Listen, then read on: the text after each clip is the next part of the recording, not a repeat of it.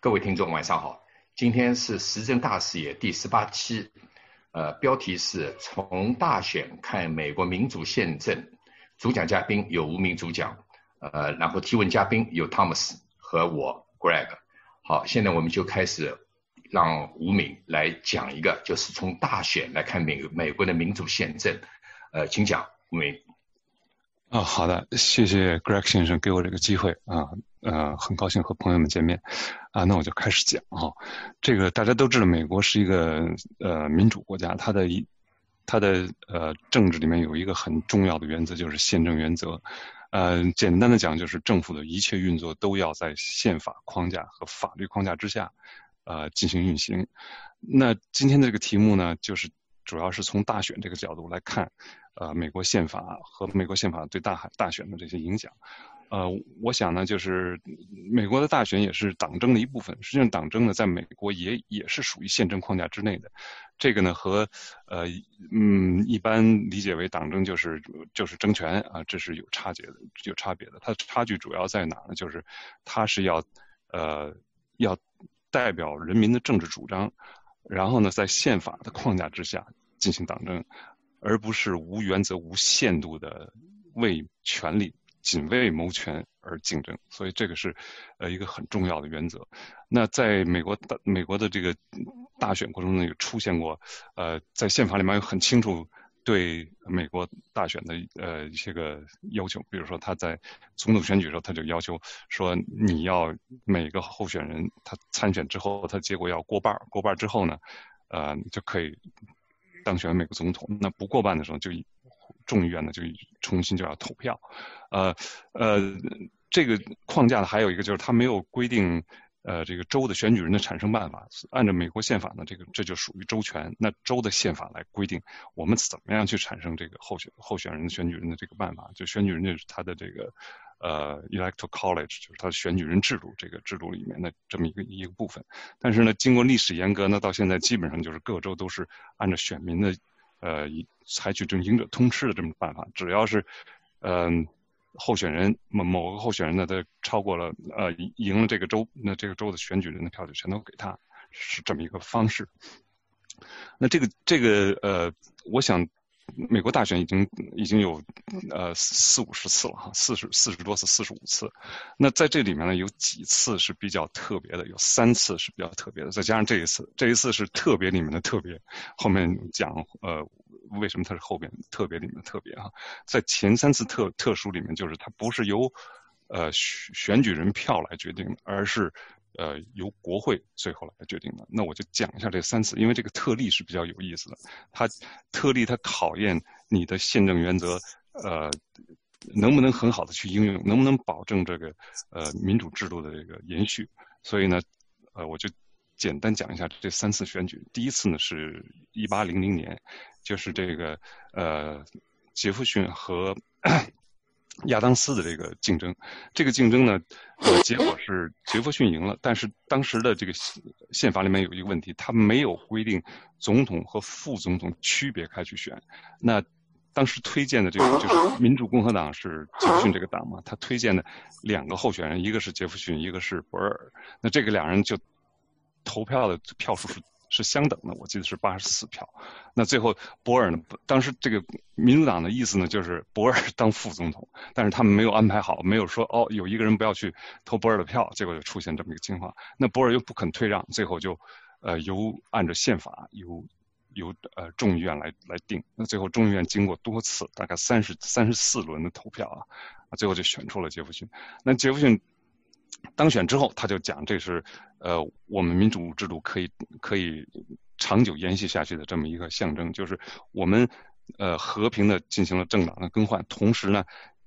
在选举危机的时刻呢，宪政也发挥了作用啊，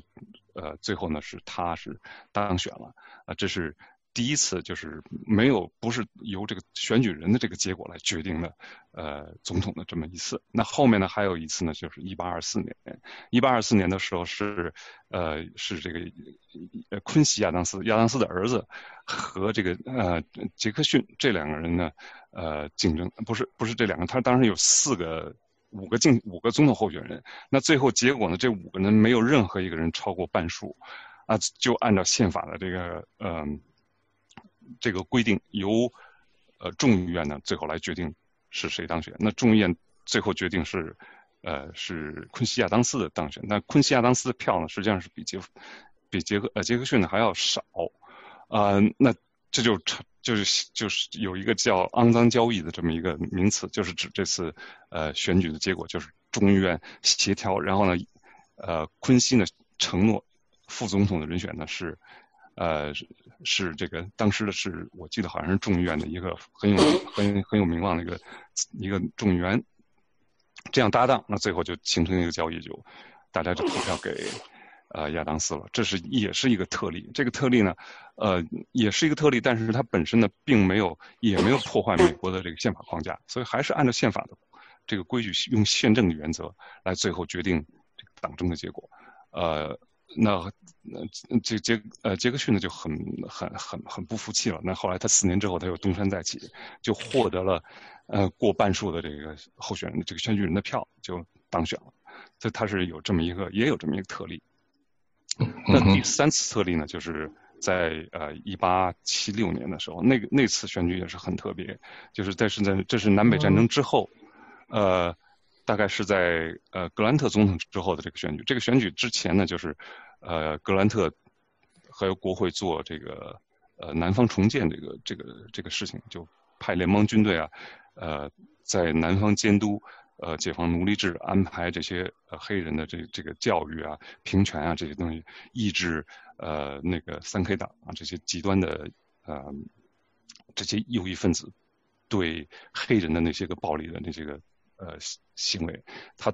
他这个过程之后呢，就产生了很大的冲突，就是南方的这个民主党啊，就就是感受到他这个压力，就想方设法要停止这个呃结束这个南方重建这个工作。那，呃，海斯呢？当时是也是是情况是又不一样，他是有四个南方州没有推推荐出，呃，最后的选举人，那就是变成了共和党推荐共和党的选举人，那个民主党推荐民主党选举人，最后就没有办法确定，也是送到了国会由众议院来决定，也是形成一个政治交易，就是啊，海斯呢承诺上总统之后呢，当总统以后停止这个。南方重重建的这个事情，把军队呢撤回来，啊，把联邦军队从南方各州撤出，这是一个非常呃非常在历史上非常不好的一个结果。这个结果就是呃没有形成呃稳定的南方的这个这个平权政治，就是让黑人有稳定的投票权，相当于通过这个交易把南方的呃主导权呢交给了。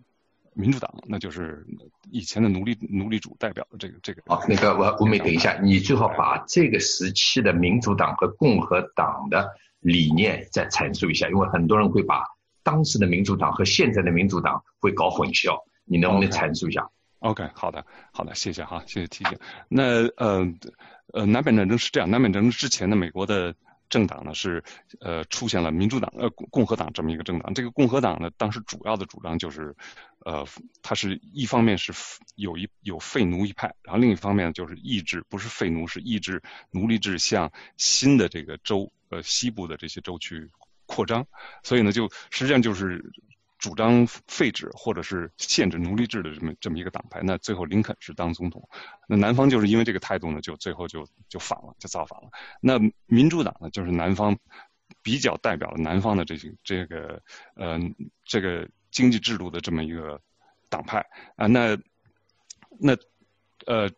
在南北战争胜利这个北方胜利之后呢，呃民主党重新回归国会。同时呢，在这个时候就发生了这个黑人的平权，那个平权运动是蛮蛮不错的，就是黑人的大概那当时估计是有百分之九十的黑人他都参与投票。那南方的政治就开始向共和党倾斜，就是黑人就很自然嘛，他就投共和党的票，因为他是属于解放政党。呃，那但是呢，他的共和党、民主党这部分呢，就在国会里面呢，就对这个事情就相当的呃不感冒，他也是做了大量的呃想限制。黑人权利，那另一方面就是民间，就是这个以白人种族主义为代表的这些人，但当时白在南方的白人基本就是种族主义者，所以他们就，呃，用各种暴力手段，比如说这个，呃，上私刑啊，就是处死黑人呐，然后大大规模的，甚至在一个城市里面，呃，大规模暴动，然后呢，就是来呃，甚至于夺取政权，去威胁这个黑人的选举平权。那在这种情况之下呢，这个政党的对立就非常尖锐。海斯的这个这个当选，实际上就是一次大规模的两党的妥协。但是这个妥协的结果呢，就是以以出卖黑人的权利作为代价，呃，最后形成了一种一种政党妥协。这个也是就是美国三次没呃不是经过候选人选举产生的总统的这么一这么一个呃例子。这个例子呢，呃，也也是。可以说是就就是保证了美国宪政政党宪政的这个原则的这个延续，就是我的党争还是在宪政框架之下，呃，形成的这么一个结果。那那后面呢就讲到这次的选举了。这次选举呢就是等等等等呃吴明等等，在这当中我首先问一下啊，就是你刚才党讲到南方的民主党和北方的共和党，事实上呢我们要跟听众有一个阐述，就当时美国的民主党。也就是是是现在的共和党，当时美国的共和党是现在的民主党，呃，因为这个两个党呢，在六十年代开始错位了，所以呢，不要以为当时的民主党就是跟现在的民主党是完全一样的，事实上是完全不一样的。就民主党通过六十年代的自我改革，那个完全变成了一个呃带有左派倾向的党，那么共和党呢，也通过自我改造，变成了一个具有右派保守性质的党，所以呢，这个党派在不同的时期有不同的含义。好的，呃，你继续讲，现在这次大选到底会跟三个你讲的那个案例之间有什么相同点和不同点？呃，是不是有这个可能性还继续会拿到国会来审？呃，来重新议论总统到底是由谁当选？OK，请继续。好的啊，谢谢补充哈。嗯，呃，就讲到现在了。现在呢，就是呃，这次大选呢，就体现出和前三次呃所谓不正常大选特别不一样的一个呃性质就是什么呢？就是作为候选人的川普，他的他呢就呃不去承认选举的事实，然后呢就呃唯以自己的胜利为唯一的衡量竞选的标准。这个是在他大选之前就多次讲，甚至在一六年那次大选他就讲啊，只有。只有我输了，这个情况就是一定是因为作弊。他这个在在二零二零年这个投票之前，他也是多次在讲，他说我输的只有一个可能，就是呃民主党在作弊。那这次大选呢，又有一个非常不一样的情况，就是因为疫情嘛，所以很多的州就呃大规模大规模的开放了呃用邮寄投票的这么一个方式。嗯，那邮寄方式呢？是实际上在美国已经实行实行一百多年，就是在南北战争的时候就大规模的做这个邮寄。为什么？因为因为这个战士在在前方作战嘛，所以他呃要寄回本州去投票。那这个这个规模就已经相当大了，呃，也进行了一百多年，也没有任何呃这种大规模的问题。作作弊这件事情，在美国的呃选举里面几乎是不可能，也是因为它宪政的限制，就是。呃，宪法里面没有规定州的选举人的方法，那所以州呢就在州的范围里面是由州来控制选举。那现在的这个情形呢，是由各个县州里的各个县去负责汇总他的县里的选票，然后送到州府，呃，最后统计州的结果来。所以控制选票的是在当地，就是在县的这个政府一级。那美国呢，因为它的公务员制度，它的公务员制度也是在十九世纪中期形成的，就是，呃，这些公务员以在这个有这个呃，是我记得一八八三年的时候有这么一个法律，就是在这个法律之前呢，这个公务员是由呃获胜的党派来任任命的，他就变成了什么呢？就是用这个公务员这个东西来来进行政治行贿，你支持我，我就给你这个职位，给给这个职位他就有他的薪金嘛，然后他他可以。呃，作为一个回报，那那到了呃这个十九世纪八十年的时候，就用法律呢就取缔了这个东西，就建成了建立了一个比较稳定的公务员制度，它就是职业公务员。那在县一级的选举，全都是由职业公务员去做这个选举工作，所以就不存在一个党派。我我在县县里这个县长，我变成了共和党，那我就把这个县里面这些公务员全都换成共和党人，就不存在。呃，这样的现象，所以换句话说呢，就是在县的这个一级呢，没有党派能控制选举统计的结果，这个是从根本上保证了美国选举的普遍的公正性，呃，不存在说我是我的这个联邦呃联邦呢是变成了共和党总统，那我就选举这这个这在这个选举过程中，我就共和党就可以插手按照我共和党的意志来改变选区的选举结果，这就是没有这个可能性，因为你你想想他要会他要做这个做这种作弊的话，他要大规模的。在全国大多数县去控制这个选举结果，因为他的公务员制度，因为因为他的这个通过的八三年的这个法律，他的保障这个公务员的这个连续性，你就不存在这种政党去控制他的呃选举结果的这么一个过程，就不不可能存在。那川普这些这这些人呢，就无视这么一个现实，就认为就是说，因为。呃，邮寄选票，所以呢，呃，他用这个做借口，就认为就就形成了大规模的作弊。呃呃，在美国政党这个竞争里面，有有几有几项，呃，可以说是约定俗成的这么一个规定嘛，就是大家都一直遵守的这么一个习习惯。这也是对宪政呃内容里面的一些补充，因为宪法是有限的文字和规定，那现实的情况呢？现实的政治运作呢，会形成一些个习惯性的，呃，约定俗成，呃，你比如说这个在两党之间的这个党争时候，那要承认对方的合法性，呃，承认对方的呃好的意愿，而不是把对方作为一个敌人，是竞争的对手，但是不是敌人，呃，不是你死我活的敌人，这是一个原则。还有一个原则呢，就是你要有坚韧。有坚韧性。当你没有上政权呃夺获得政权的时候，你就不能为反对而反对。我就是呃要去争这个权，所以你任何对方提出的提案，我都去否决。那这样的话，对国家来讲就是一个伤害啊。这是第二个原则。还有一个原则就是事实原则，就是两党都承认，呃，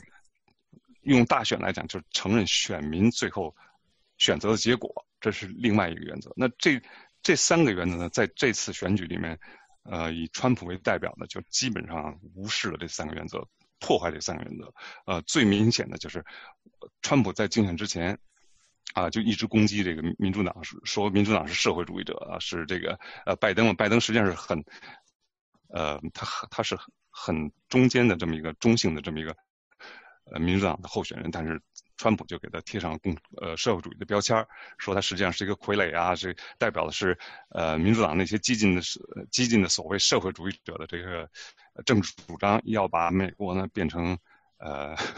变成那个委内瑞拉啊，就这样变成一个社会主义的这么一个国家。另外一方面呢，他又把哎是要插话吗？对不对？对，呃，我们你讲的很好，这个你讲的都对。然后呢，我呃解释一下美国的那个县的概念。要比我们想象的跟中国的设置完全是相反的。中国讲一个县要在一个大城市下面可能有十个县，呃呃多少个县，而美国，比如讲我拿洛杉矶来举例，洛杉矶县就是下面有四十七座城市，洛杉矶市是它其中的一个城市，所以它的县的编制比一些大城市可能还在上面，所以这个美国的设置跟中国有一点不一样，我做一下解释啊，呃。呃，我想问一下，刚才你讲的很好，我打断一下啊，就是 Trump 是破坏了这次大选的结果，他在没有事实的情况下，他不承认这个选举的结果，他反复的讲这个选举是舞弊的，这个选举是被民主党操控的，这个选举是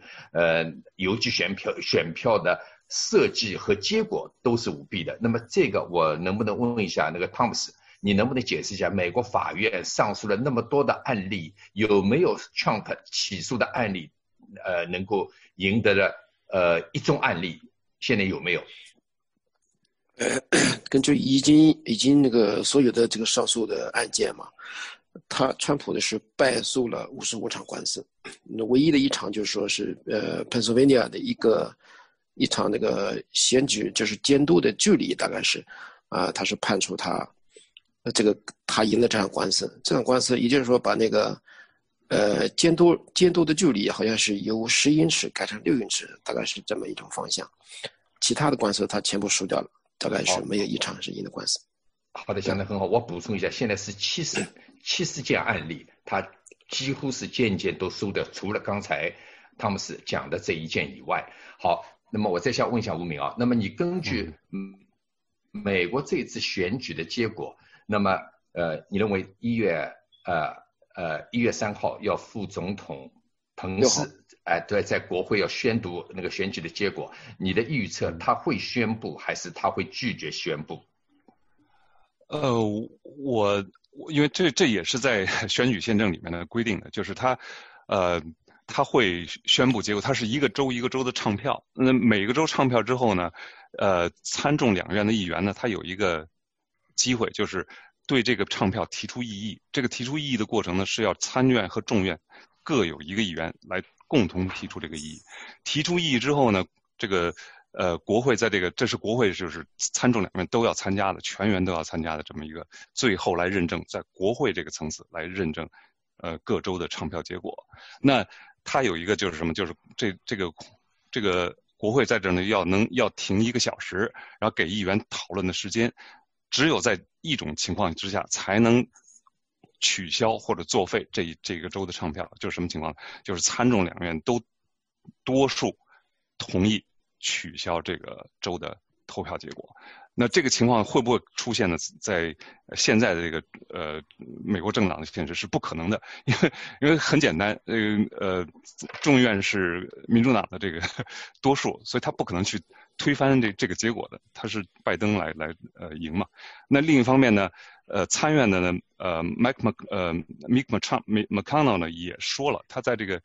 大概是一个星期前他就认可了这个选举，就是在呃十二月十四号那个。呃，各州唱票之后，他就认可这个结果，呃，说我们接他接受拜登是下一届的总统，同时呢，他就号召他的呃他的党的这个参议员啊，不要再做更多的纠缠。所以从这个两个因素来考虑哈，呃，在十月三号推翻州的唱票结果是呃几乎可能性就是零，是这样。所以这是这是也是在呃宪政的框架之下。最后由参众两院来认可这个选举结果，所以我的判断是不太可能。好，那么我的理解就是，你认为尽管是由副总统彭斯来组织这个唱票结果，但是在目前的现况下，就是参议院最高领袖已经已经接受了这个选举的结果，对吧？那么所以呢，彭斯不会在那个时候会提出一个自己的意见，或者去贯彻 Trump 的这个所谓的。呃，舞弊的主张进行干扰，对吧？你认为这个不大可能发生？那么这个也是现在就是很多挺川的华裔的那些人士们认为这是一次翻盘的机会。那么这一点，那个汤姆斯，你有什么见解？呃，这个方面，我我我询问一下吴明啊，那个目前在微信的群里面，很多人很多呃川粉挺川派说，嗯，彭斯在一月六号他有权利不承认这个大选结果。嗯，呃，你认为呃会不会有这种可能？他按照按照美国的这个选选举法的规定，他没有这个权利，他只有唱票的权利。那否定这个选举结果，只能是参众两院一致多数否认否定这个结果才会成立。所以呢，彭斯他只是呃作为一个作为一个主持人，他去呃打开这个 信封来唱这个票，哎，他他但是他没有没有权权利来否定说。哦，这个票就作废，这这个呃，亚利桑那州这个票就不算数了。这种决定只能是两院多数多数的议员反对这个结果的情况之下才会发生。所以呢，呃，民主党现在控和中控制众议院，这个首先这就不可能。另外一方面不可能呢，就是参议院的 Mitch McConnell 也在跟他的这些议员讲，不要再去呃做更多的纠缠。所以这件事情。还是基本的判断是没有可能是这样。对，那个谁讲的？对，是一月六号，不是一月三号。对，谢谢谢谢。呃，Thomas 这个时间讲的是对呀。好，好，谢谢两位，谢谢两位做了精彩的回答。呃，谢谢吴明做了精彩的那个呃美国宪政历史的回顾。好，这一集我们就到此结束。哎，谢谢，谢谢大家。